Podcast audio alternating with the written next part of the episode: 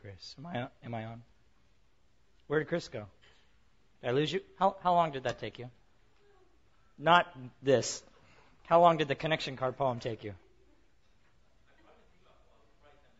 No.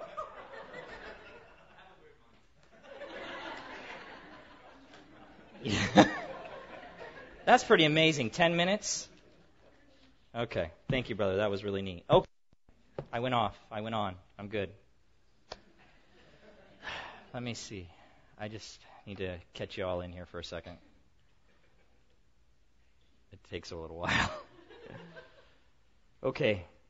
Hey, turn to the person next to you and say, I'm glad you're here. but mean it. Thank you. Okay.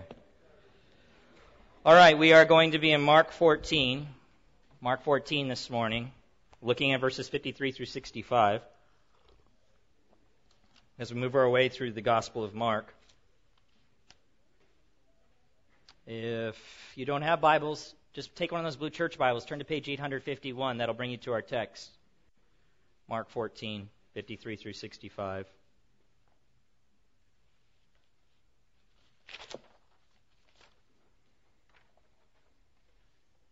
I titled this message, No Justice for Jesus. Let me define justice quickly. justice is the quality of being just, impartial, or fair. Justice is the quality of being just, impartial, or fair. Justice could be characterized by that which conforms to a standard of correctness, is morally right or good, righteous, reasonable, or lawful. Justice. Somebody put this quote up about justice. I liked it, so let me read it to you. The author said, I have come to believe that the one thing people cannot bear is a sense of injustice.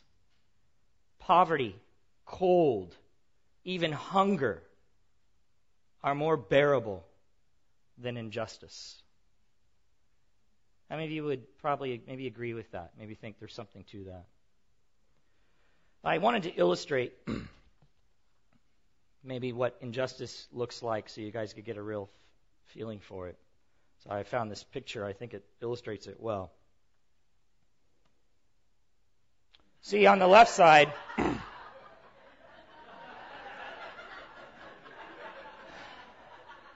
I'm actually looking to start a movement here and now against what I think is a great act of injustice in our world. And I'll tell you, beloved, I don't know if you know this, but when the economy started tanking, manufacturers realized that if they were going to raise their prices, which they were doing typically year after year after year, and theoretically we were getting cost of living increases so we could, you know, just all be ate up by, by the fact that we had to buy stuff that was more expensive. They realized that they weren't going to be able to raise their prices without a revolt.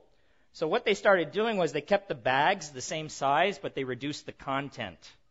I don't know if you know that, but several of them have. And so you'll look and it's no longer 10 ounces, it's 8 ounces. Injustice, beloved. anyway, you can drop that silly pic. On a serious note, you probably all are all familiar uh, to, one, to one degree or another with injustice, I would imagine. If you are African American, you are certainly familiar with injustice. Right? If you're a minority, you are certainly familiar with injustice. A woman, you know injustice. I don't think there's anybody in this room that has not been touched by in a very negative way injustice. So I think you will be able to relate greatly with our Lord Jesus Christ. For there was no justice for him. In an act of great betrayal, let me just give you a context. Judas, one of the twelve disciples of Jesus, led a hostile crowd of religious authorities to where Jesus had been praying in the Garden of Gethsemane late Thursday night early Friday morning while it was still dark. They arrested Jesus, took him away. Jesus did not fight or try to escape, but he willingly went with them. However, one thing that's glaringly absent from that story or from this arrest was any charge of a crime. Let's look at the text together. Mark chapter 14, beginning in verse 53. And they led Jesus to the high priest. and all the chief priests and the elders and the scribes came together. And Peter had followed him at a distance right into the courtyard of the high priest. And he was sitting with the guards and warming himself at the fire. Now the chief priest and the whole council were seeking testimony against Jesus to put him to death, but they found none. For many bore false witness against him, but their testimony did not agree. And some stood up and bore false witness against him, saying, We heard him say, I will destroy this temple that is made with hands, and in three days I will build another not made with hands. Yet even about this their testimony did not agree. And the high priest stood up in the midst and asked Jesus, Have you no answer to make? What is it that these men testify against you? But he remained silent and made no answer. Again the high priest asked him, Are you the Christ, the Son of the Blessed? And Jesus said, I am. And you will see the Son of Man seated at the right hand of power and coming with the clouds of heaven. And the high priest tore his garments and said, What further witness do we need? You have heard his blasphemy. What is your decision? And they all condemned him as deserving death. And some began to spit on him and to cover his face and to strike him, saying to him, Prophesy! And the guards received him with blows. Beloved, if you can, if you have an outline, you can follow along inside of that outline. This morning, what we're going to do is consider just two aspects, just two aspects of of Jesus' first trial. We'll talk about that in a second. Jesus' first trial. There will be two trials for Jesus. So that we might be moved, hopefully, to loathe our sin. And beloved, loathe means to hate, be disgusted with. That we might be moved to loathe our sin and love our Lord even more. That's my hope this morning. The first point is the illegality of the trial. The illegality of the trial. It's an illegal trial. And second, the nature of the defendant. So let's examine that this morning. Jesus' first trial, beloved, was conducted by the Sanhedrin. The Sanhedrin. His second trial, right before he's crucified, was conducted by the Roman authorities, namely Pilate, which we'll get to next week. The Sanhedrin, or the council, the council is which, and that is the word that is used in our English Bibles and you see that in Matthew 26:59, which is Matthew's account of this same exact story of Jesus being arrested and taken away and brought before this council or Sanhedrin, literally, in the original language. This group, this Sanhedrin, this council was made up of priests, elders, and scribes, as Mark describes them here in this section. Elders were tribal and family heads of the people. Scribes were legal experts. Priests, it's self explanatory. Religious leaders. And they, this whole group was headed up or presided over by a high priest, the high priest of Israel. So you have chief priest, priest, high priest, elders, scribe. There were 71 members in all in this group. Members from both religious parties. You know how we have Democrats, Republicans? Well, they had two parties within Judaism, two primary parties, Sadducees and Pharisees. Both of these groups were represented in the Sanhedrin. Sadducees predominantly represented a bigger portion of the group. They were both included in this council. The high priest at this time in history, his name was Caiaphas. Caiaphas. We see that in Matthew 26:57. Mark just refers to him as the high priest, but Matthew identifies him, Caiaphas.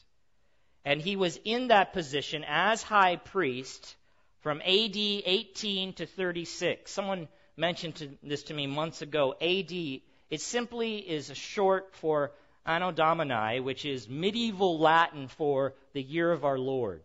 The year of our Lord. It does not mean after death. It means in the year of our Lord.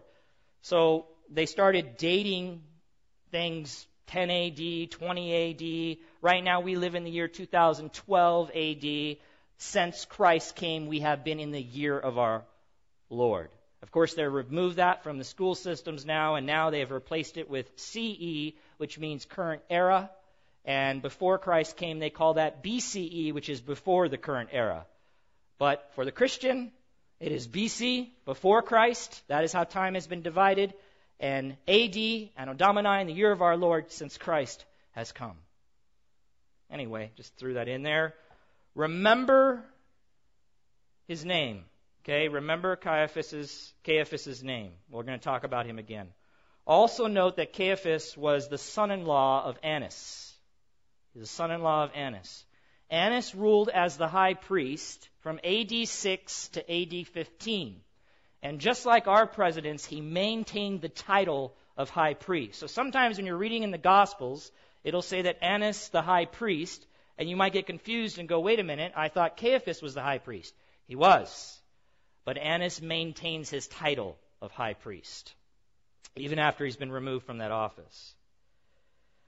He's mentioned in John's gospel, Caiaphas, in John 18:13, as the first person that Jesus was led to and questioned by just prior to this council or this trial in front of this council or Sanhedrin. Okay, Mark's gospel doesn't record that, but John's gospel does. So there's another trip after Jesus is arrested that we read about in John's gospel. Right before he's taken before the council, he's brought before the old high priest, the father in law of the current high priest, and we're going to look at that later. So just remember all that. The Sanhedrin, in a sense, beloved, served in the same role as our Supreme Court does. Okay, now they're not they're not secular, though, like our Supreme Court is, meaning that secular means just not religious in nature. Not religious in nature. The Sanhedrin was the Supreme Court of the Jewish people, but they were very much religious in nature. In fact, they were concerned with religion and they oversaw Judaism and religious matters regarding the Jewish people. Now, it's important to note we, we kind of isolate religion as just a piece of our life. But you have to understand for Judaism, and it, and it should be for Christians too, but for Judaism, religion was their life. It infiltrated every part of their life and conduct. So for the Sanhedrin to oversee religious matters meant they oversaw every aspect of the individual's life. The Roman government that ruled over the Jews at this time in history, remember they were the conquering power, the empire, they allowed the Sanhedrin, gave them permission, beloved, and they would have needed their permission, otherwise they couldn't have functioned. They allowed them to do what they did and, and have great level of authority over the Jewish people. Although they prevented the council from actually executing people. They were not allowed to do that, and we see that in John 18:31. Rome ultimately wanted the final word on who lives and who dies. They were the empire. Bottom line, I'm not trying to get you to become experts on the Sanhedrin this morning. I just want you to know and understand this. The Sanhedrin, or the council that is now holding this trial for Jesus, these were the religious elite. Okay? The religious elite, beloved, among the Jewish people, and they assumed the enormous responsibility of enforcing God's righteous laws and seeing to it that justice was carried out among the people. That was what they were supposed to do, to see that justice was carried out. In fact, like any good justice system, they had many strict rules and procedures in place to theoretically assure that justice would happen. But in Jesus' case, most of them were intentionally violated. What happened with Jesus was not even remotely righteous or just. I'm going to focus in on just one of the one of the reasons, I think one of the main reasons that we'll see this morning that justify my statement that it was not even remotely righteous or just. And that is Jesus was brought to trial without any charge of a crime. Look back at the text, Mark 14:55. Now the chief priest and the whole council, the Sanhedrin, were seeking testimony against Jesus to put him to death. But they found none. What? They had arrested Jesus. You've got to see this. They had arrested Jesus and drug him before the high court of the land in order to be condemned to death. Pretty extreme. And they didn't have a valid charge to bring against him. This was an illegal trial right from the beginning. Remember, I mentioned Annas, the father in law of Caiaphas? Remember that? We talked about that? Well, in John's Gospel, and you can read this on your own, in John 18, verses 19 through 24, that's where we're informed that just prior to standing before this council, Jesus is taken to Annas's place, his home, first. Probably this bought time for the council to gather together to hold this trial. Remember, this is 1 a.m. in the morning, somewhere around there, that this is all taking place. People are usually asleep at this time. Annas' questioning of Jesus was clearly an attempt to get something out of him that he could hopefully try to use to bring a charge against Jesus. This is a racket. Annas, father in law of Caiaphas, both high priests, one high priest at this time, one a high priest before, they are in this together. This is a conspiracy, beloved. So they bring him before Annas. Hopefully, he's more skilled, older, more wise. He'll be able to question Jesus and, and get him to say something that he might be able to use against him. But he was unsuccessful. So we read in John 18:24 that Annas sent him bound to Caiaphas, the high priest. He couldn't get anything out of him. He sent him away to be tried, but at this point there is still no charge to justify the arrest and trial, and certainly nothing that would be worthy of killing him. This is just a witch hunt. That's all this is. So look back at the text. Mark 14:56 says, "For many bore false witness against him, but their testimony did not agree." So here we have at the prodding and urging of the Sanhedrin or the council, because they were seeking testimony against Jesus, witnesses now come forward. We don't know if they had these witnesses lined up or they had a list of people that they planned on calling. We don't know. All we know is they sought out witnesses and now they've come forward. However, the witnesses were not in agreement regarding their fictional statements about Jesus' supposed wrongdoing. No agreement here. See, in Jewish trials, it's a quote from uh, commentary, in Jewish trials, the witnesses served as the prosecution giving their testimonies separately. The witnesses would come before them in the trial, they would lay out their charge against the defendant, and that served as the prosecution.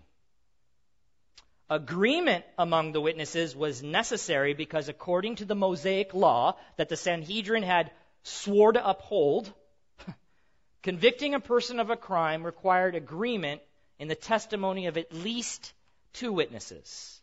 And you can see that. You can write this down and check it out for yourself later. Numbers chapter 35, 30, Deuteronomy chapter 17, verse 6, and especially chapter 19, verse 15. This was God's way of protecting his people from false accusations. Can't just have some Yahoo come up and start making accusations. There would have to be at least two witnesses who both agreed, who both saw it happen, so that they had some way to try to confirm whether this was a true story or not. But these witnesses that the Sanhedrin got to come before the council and give up their false testimony about Jesus, their lies don't match up. That's the bottom line. That's what's going on. They don't match up. Just like in trials today, beloved, we've seen this. When people are lying, there's discrepancies in their stories. Why? Because it's not the truth. It's not the truth. So they don't get the story right. And that was the case here. The nearest that they could get to as a significant charge that they could bring against Jesus was something about the destruction of sacred property. He said, he said he is going to destroy the temple in Jerusalem. Yes, yes, that's what he said he was going to destroy the temple in Jerusalem. Look back at the text, Mark 14, 57. And some, the witnesses, false witnesses, stood up and bore false witness against him, saying, We heard him say. That was part of testimony, by the way. They could not, they could not be true witnesses if they heard somebody else say he said that. They had to be a witness to him saying that. So, we, we heard him actually say this. I will destroy this temple that is made with hands, and in three days I will build another not made with hands. Now, maybe you don't know, and maybe you do, but either way, Jesus did say something like that about three years earlier, right at the beginning of his ministry. Three years, beloved. They had to go back three years. And that's the best they could do. It's recorded for us in John 2:19. We're not going to turn there. You can write it down where Jesus says something similar to that. But we know when we look at John that Jesus was not referring to the temple in Jerusalem when he made this statement about it being destroyed, but he was actually referring to his body, the temple of his body. That's what we learn in John. And here's what he actually said as recorded in John 2. Destroy this temple, and he was near the temple, in the temple when he said this. Destroy this temple, and in three days I will raise it up. Again, he's not referring to the actual temple, he's referring to his body. And he's referring, beloved, to his death and resurrection. He would be killed, he would rise again in three days. John 2 21 through 22. And by the way, that statement was not randomly made. Jesus wasn't just walking around going, Destroy this temple, and in three days I will rise it up again. That's not what happened. He was in the temple. He was doing cleansing of the temple. He was kicking people out. This was the first cleansing recorded for us in John, kicking people out, telling them what to do, taking over in the temple. The Jews, the Jewish authorities came to him and said, Hey, yo! They didn't say it like that, but they said something like this who, what gives you the right to think you can do this? We want you to show us a sign. Give us a sign that demonstrates to us, that proves to us you have authority to be bossing people around the temple. And he said this Destroy this temple in three days, or to destroy this temple, and in three days I will rise it up. That's your sign. It would be the resurrection of Jesus Christ that would be the, the absolute proof that he was Lord and he had the right to be doing what he did. By the way, this must have got around, this statement. It must have spread like gossip. Can you believe that guy? He's walking around telling people he'll destroy the temple in three days, build it up. That's crazy. Do you know how long it took to build that temple? And the reason I say that is because when he was on the cross, just flip over Mark 15. If you're in your Bibles, just look at Mark 15. He's on the cross, verse 29. And those who passed by derided him. They, they mocked him, wagging their heads and saying, Aha! You who would destroy the temple and rebuild it in three days, save yourself and come down from the cross. So this is just a common phrase that had been passed around. That's why these witnesses knew it. They're like, oh yeah, we've heard him. He said something about destroying the temple, but they got that wrong. Now, if they could get this charge to stick, they could have been on to something as far as having Jesus killed. One writer says it is a serious charge. As the center of Jewish worship, as the temple was, and the seat of the Sanhedrin's power, because they were responsible for the priest who oversaw the temple, the temple symbolized the essence of hopes of Judaism. Pretty serious thing. Another writer says this that he, Jesus, would replace the present temple with one of a different kind, if that's what he was saying and that's what they were implying. This implied an overthrow of the divinely instituted form of worship and therefore involved him in open disloyalty to the sacred institution. This, could theoretically be a very serious charge. Beyond that, we're also told by another commentator Destruction of a worship, worship place was a capital offense in the ancient world. Capital offense just means death, deserving of death. But in Mark 14:59, look back at your text. This is what we're told. Yet even about this their testimony did not agree. Now, beloved, I'm not sure why it didn't agree. It could have been that their stories weren't exactly right. It could have been when they were questioned about when he said it. They weren't sure. They couldn't agree on that. We don't know. All we do know is, bottom line, in front of the whole Sanhedrin, here's what they're saying, but their testimonies do not agree, and therefore, based on the Mosaic law, their testimony cannot stand. They had no legal reason for arresting Jesus and bringing him before this council. Beloved, defendants sometimes claim about false charges, right? You'll hear people say, I didn't do it. I'm an innocent man. They got the wrong guy. But in this case, there were no charges. There's no charges. They wanted him dead and they were trying to create a justification for his death. One writer says this The verdict was in before the procedure began. They already decided we're going to kill him. They just needed a crime to justify his execution. Pretty nice, huh? Religious elite. The ones charged with maintaining justice. Now, we could go on about the many ways in which this trial was illegal, but for the sake of time, I'm just going to summarize them for you. According to historical Jewish documents, there were procedures, and that's how we know about them because we don't find them in the Bible, all of them. There were procedures to be followed for the trials that were conducted by the Sanhedrin. Procedures, like I said, beloved, that were designed to make sure that justice was served. Here are some of them. Trials were to occur in the daytime. This one occurred in the middle of the night.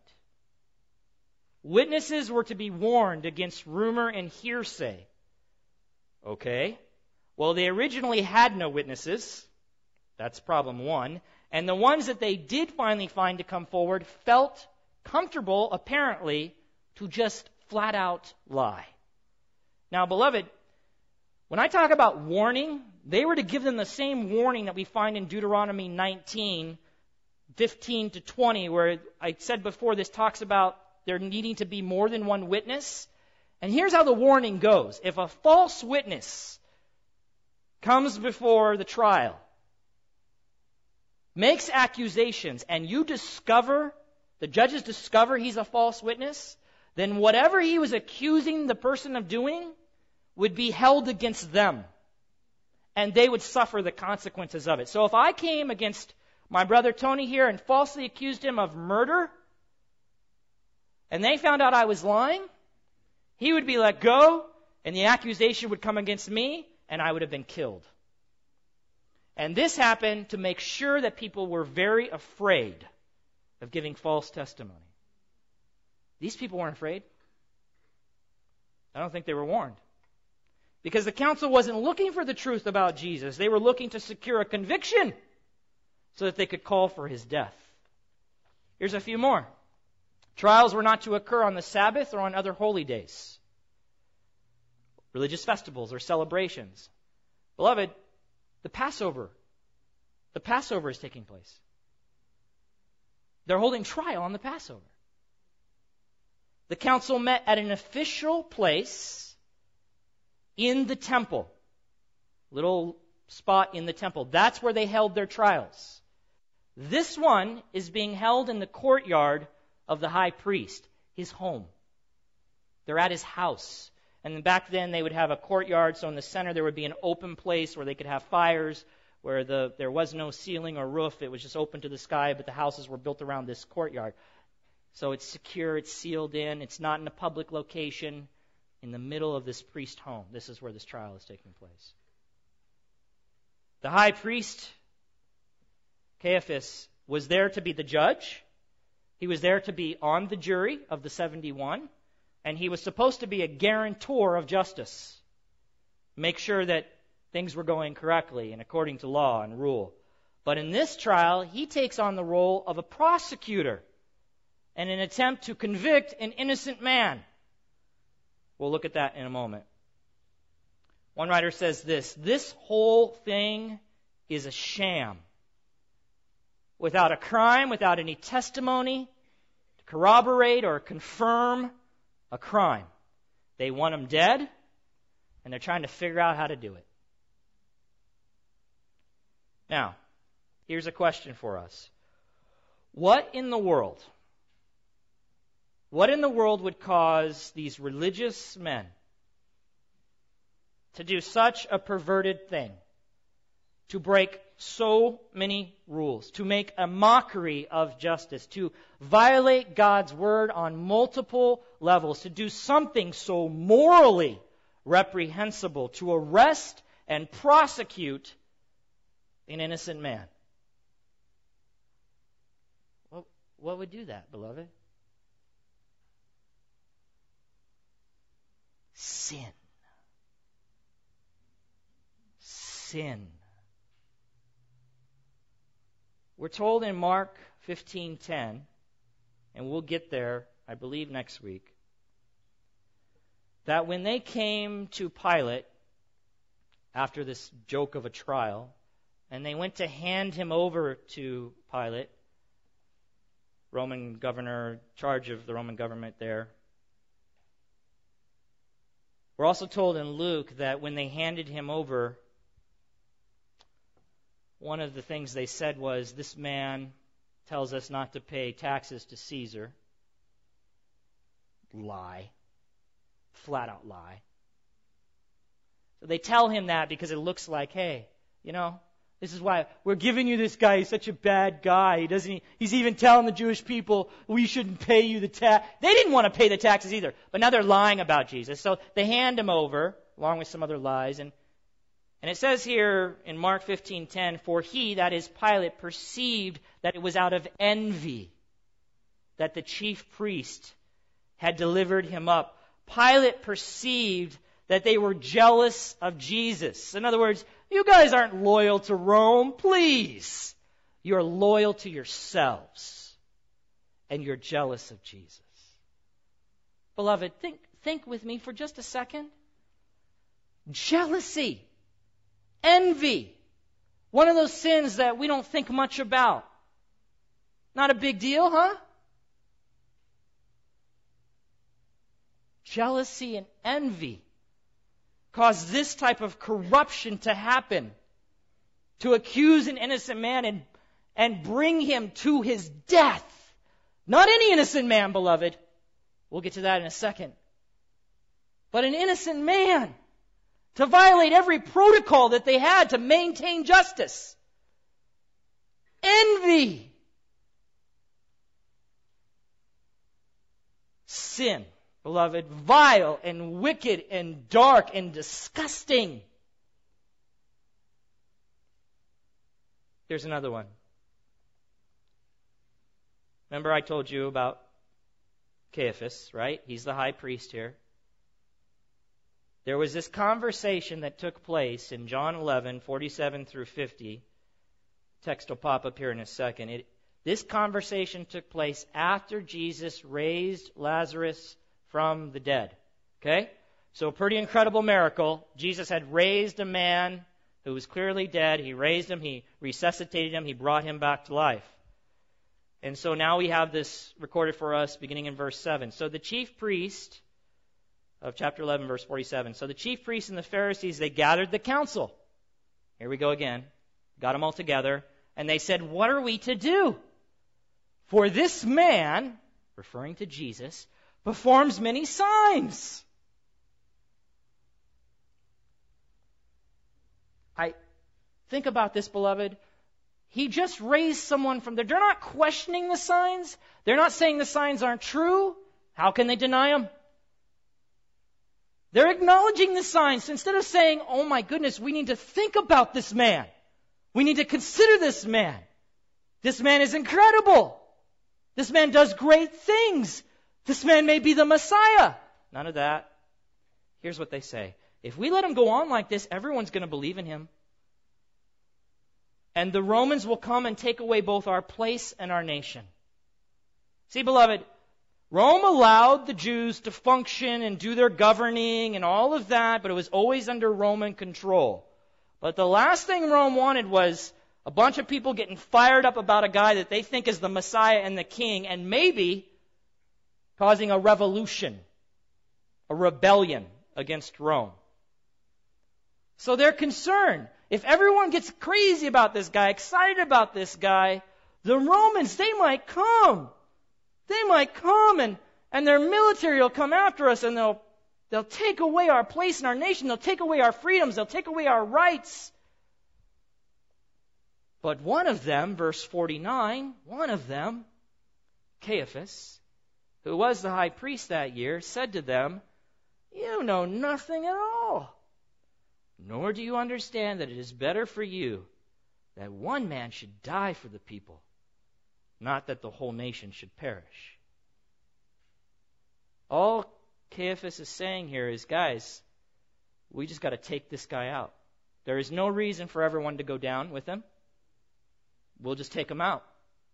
And so in verse 53, it says of chapter 11, so from that day on, they made plans to put him to death. Now just think about that for a second. Jesus was a potential threat to their way of life. So they're going to kill him. This is self centeredness extraordinaire. They are more concerned about losing and they don't even have freedom, really. They live under the rule of Rome. But they're more concerned about losing what they have than following their Lord. He has clearly made it evident that he is the Messiah. But they are so concerned of what the Romans will do that they might lose their place, their privileges, the council. And remember, they were given a lot of privileges as that religious leadership, as the religious elite. They didn't want to see any of that taken away. Do you remember when we were back in Mark 8:34 through 38 and and we that's that section where Jesus says, "Listen, if you want to follow me, you must deny yourself and take up your cross. You must deny yourself and take up your cross." And I said then that denial of self is a turning away from the idolatry of self centeredness in every attempt to orient one's life by the demands of self interest. Beloved, these people were self centered. They were all about themselves. And it was that that brought about the death of Jesus Christ, in part. But we don't think anything of it self centeredness, envy. Eh, so you're a little self centered. Beloved, it's sin. And all I'm trying to expose to you here is is it was that sin that brought about this greatest act of injustice that the world has ever known. You and I know injustice. You and I know it. We loathe it. We hate it. But it was sin, beloved. Human sin. And that's what human sin is capable of killing the Prince of Peace. Out of envy and self centeredness. All right, let's move on to the nature of the defendant, beloved. In this case, it is Jesus. He is blameless. He is innocent of any wrongdoing. Look at Mark 14:55. Now the chief priests and the whole council, they're seeking testimony against Jesus to put him death, to put him to death. But guess what? They found none. They found none because there was none to find.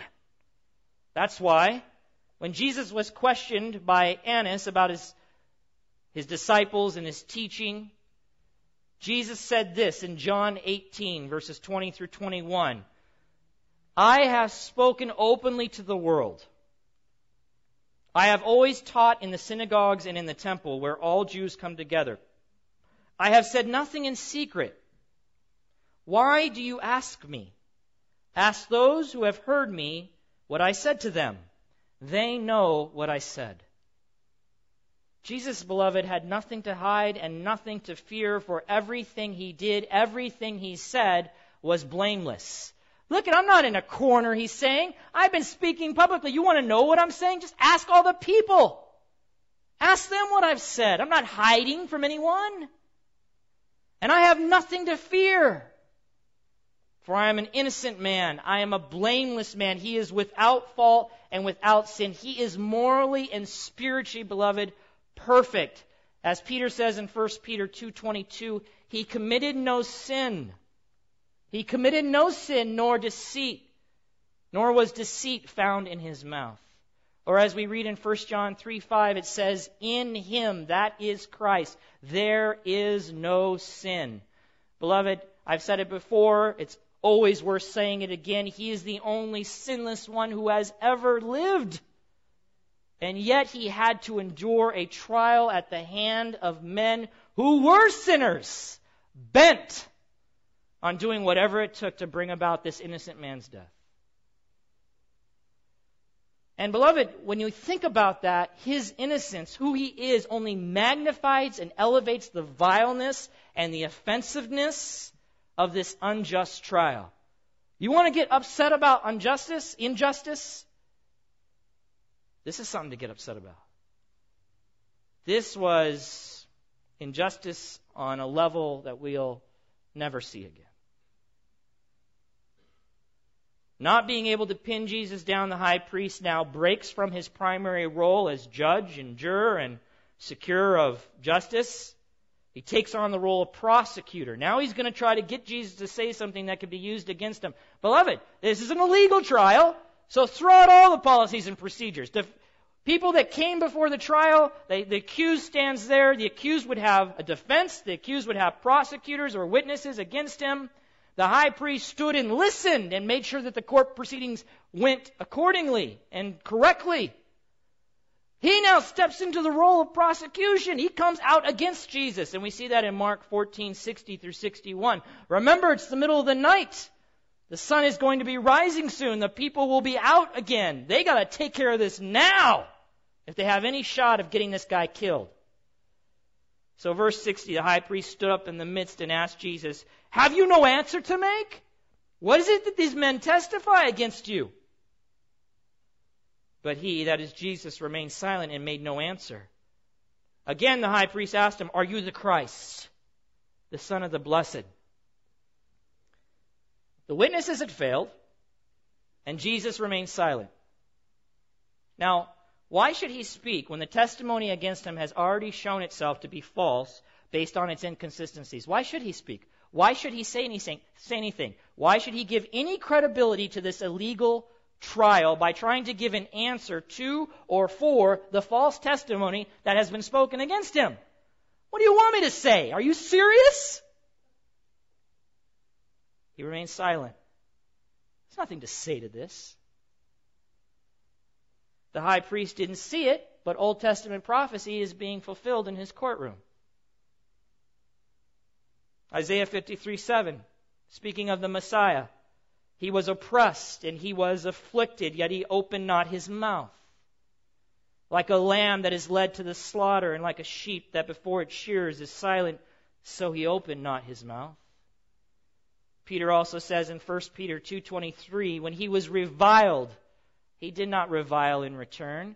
When he suffered, he did not threaten, but continued entrusting himself to him who judges justly. The Father. There's no justice here in this courtroom.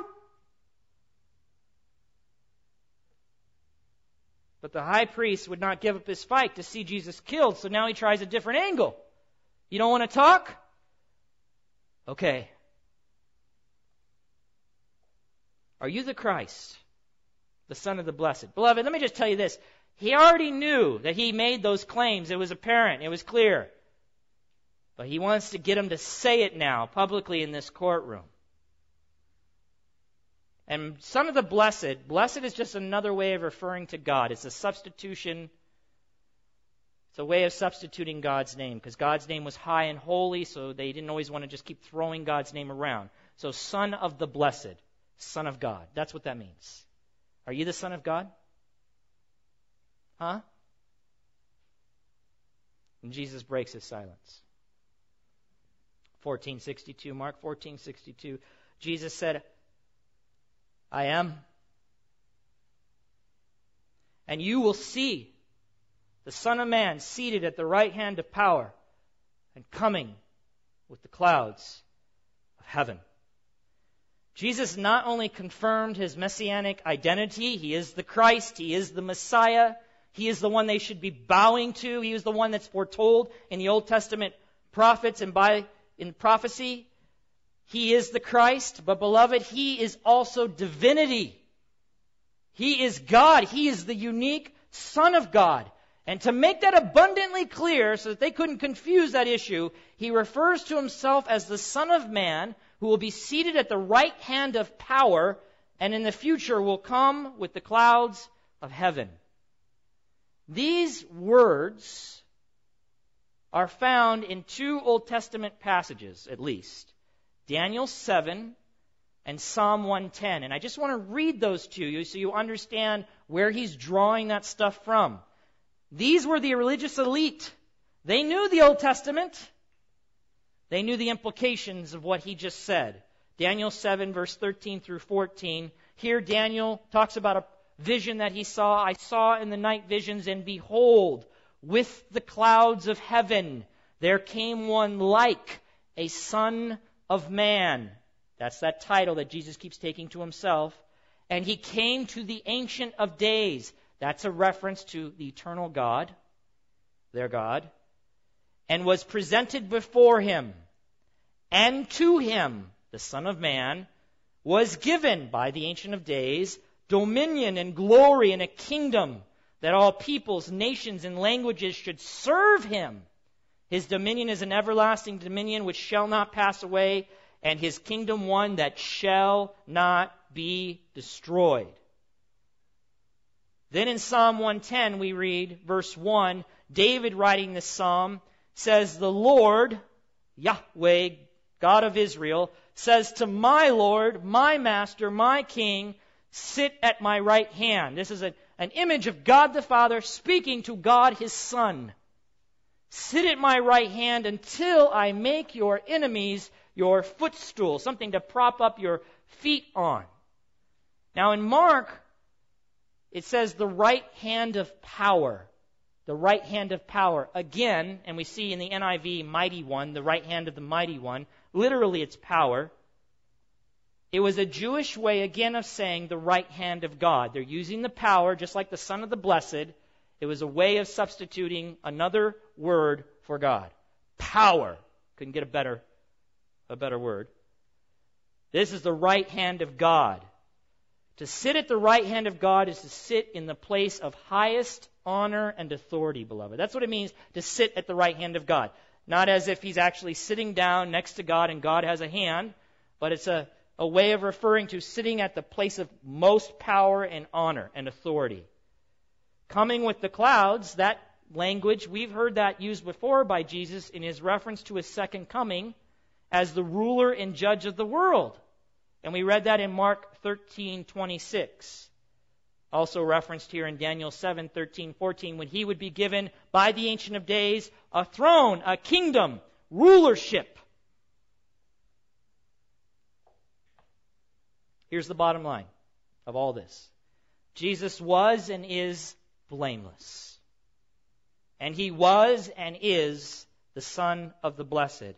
And he will one day return to righteously judge the world, including those who were sitting as judges over him that very hour. For they will see him again. They will. At the final resurrection, when they stand before him at the great white throne judgment of Revelation 20, verses 11 through 15.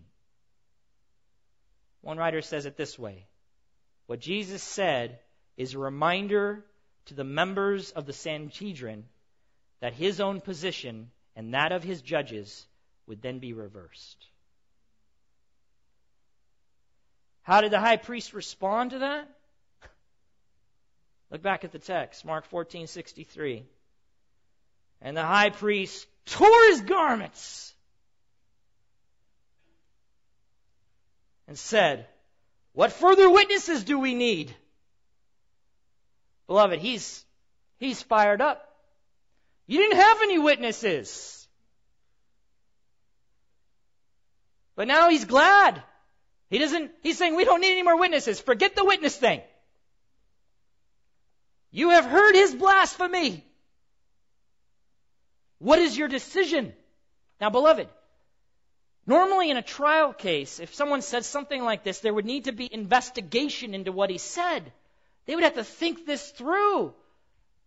But he moves right to a decision. You heard his blasphemy. What's your decision? And they all condemned him as deserving of death. We got this guy. That's what they think. We got him. Tearing one's clothes in this way was a great sign of, or was a sign of great shock and indignation. You see that in 2 Samuel 111, just a few places. 2 Kings 18:37.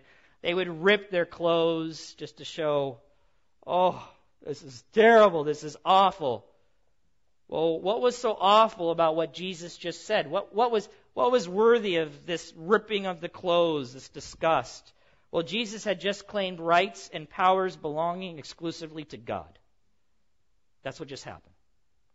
Just like in Mark 2 7. Do you remember way back in Mark where he forgave the paralytic of his sins? He said, Your sins are forgiven. And the religious leaders there said, Who can forgive sins but God alone? This man blasphemes. Same idea. Jesus took upon himself rights and powers and authority that only God should have. Well, yeah, he did. Because he's God in the flesh, the very Son of God. Caiaphas, one writer says, regard the words as blasphemy because Jesus claimed the position and power of deity. And then look back at the text, Mark 14:65. Some begin to spit on him, cover his face. So the idea is they would maybe put a blindfold over him or put their hands over his eyes and and they would strike him. Beloved, this is the Sanhedrin doing this. Not a crazy mob. This is the religious leaders.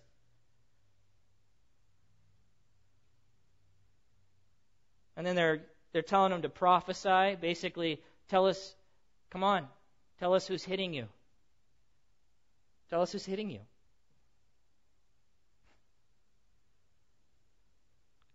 And they turned him back over to the temple guards. It says, and the guards received him, and they decided to, to do what they saw the Sanhedrin do. So they took him in and they received him with blows. It says they spit on him in Mark 14:65.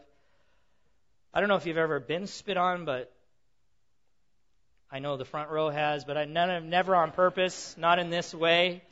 Not in this way. This this is a, a one of the greatest insults, especially in that culture. I, I would think any culture, but certainly in that culture, to spit into someone's face is to, to say you're nothing.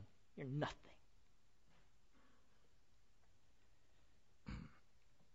Beloved, it was the, the blameless Son of the Blessed. Okay? That endured an unjust trial and all the sufferings that followed in order to give his life as a ransom for many according to Mark 10:45 the sinless one Jesus Christ suffered unjustly at the hand of sinners. Do you get that? The sinless one suffered unjustly at the hand of sinners why? So that he might purchase salvation for sinners.